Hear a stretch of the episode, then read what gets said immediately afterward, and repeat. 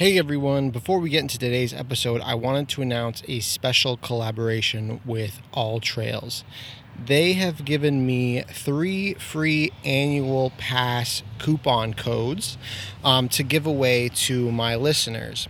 Now, in order to win, what you have to do is you have to leave a review on Apple Podcasts about the podcast. Um, it can be anything, one star, five stars, I don't really care. Um, but try to say something nice.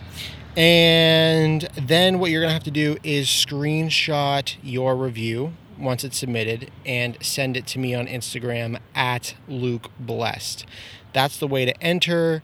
You have until... So from July thirty-first to August seventh to submit a review. It takes a couple days to show up.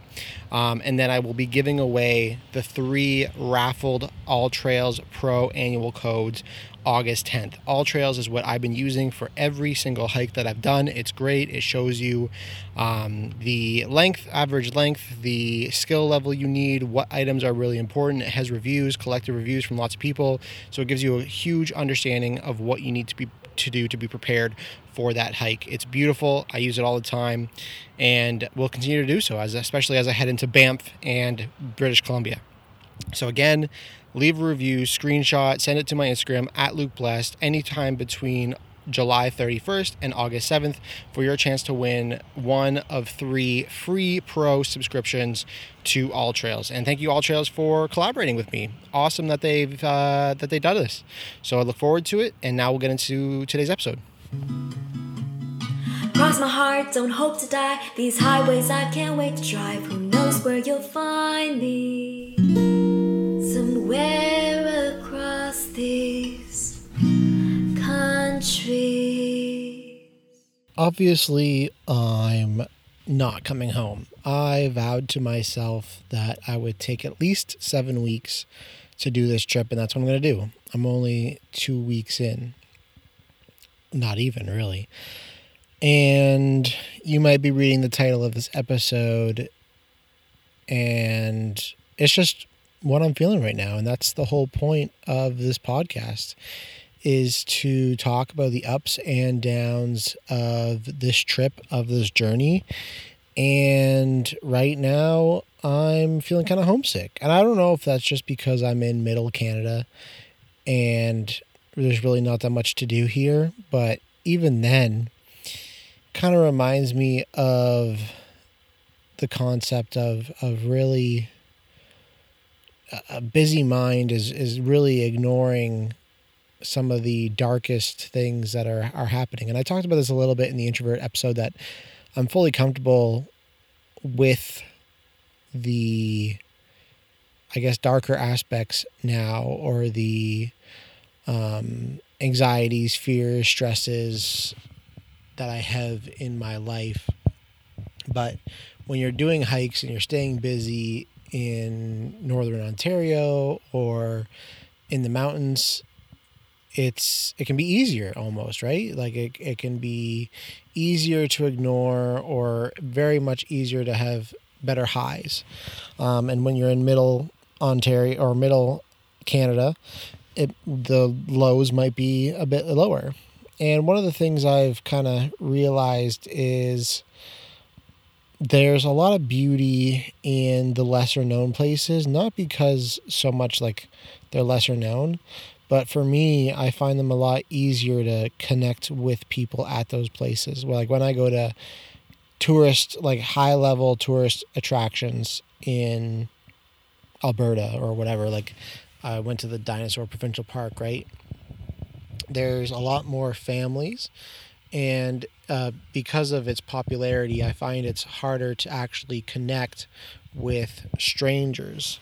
Um, well, like when I was in the Cascade Falls in Thunder Bay, that's where I met Daniel and Emily. And it was like a lesser known place. It wasn't really a place that a lot of tourists went. A lot of tourists don't go to Thunder Bay.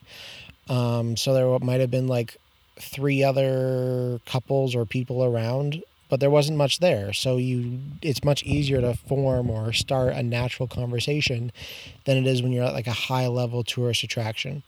So when I think about myself going to Banff and doing those alone, I, I wonder, am I going to meet strangers, or are the strangers all going to already know each other and be friends and not have anything to do with me because it's just not necessary. They already got who they got. Um, and that's kind of a, a current thought I have, and why I might be feeling extra homesick right now, just because there's less to do. And, um, yeah, just, it's a harder bout of the journey for sure. Um, not a lot of young people where, where I am right now in terms of the people doing the van life trip.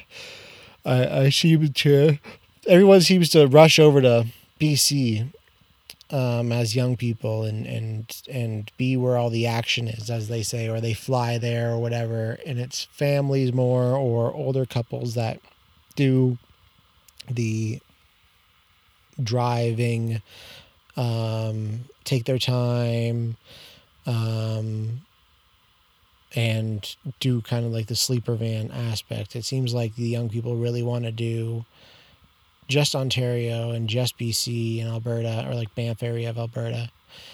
And that's it. So it's, it, yeah, it's been a lonely couple days, I guess. So yeah, it would be, it would be nice to go home right now, you know? But, um, no, I have not even gone to B C yet. I haven't even gone to Alberta yet. I haven't gone to Victoria Island yet. All things that I have to do on this trip. I haven't had a Nanaimo bar from Nanaimo. So I'm not going home, but that's how I'm feeling right now. I'm homesick and I want to go home. But this is where the growth happens, isn't it? Today I might just quit that nine to five and drive everywhere beneath clear blue skies, and maybe I'll go on a hundred hikes. I pack my life in this S U V, I may just travel endlessly across these countries. I hope to find just where I'm meant to be.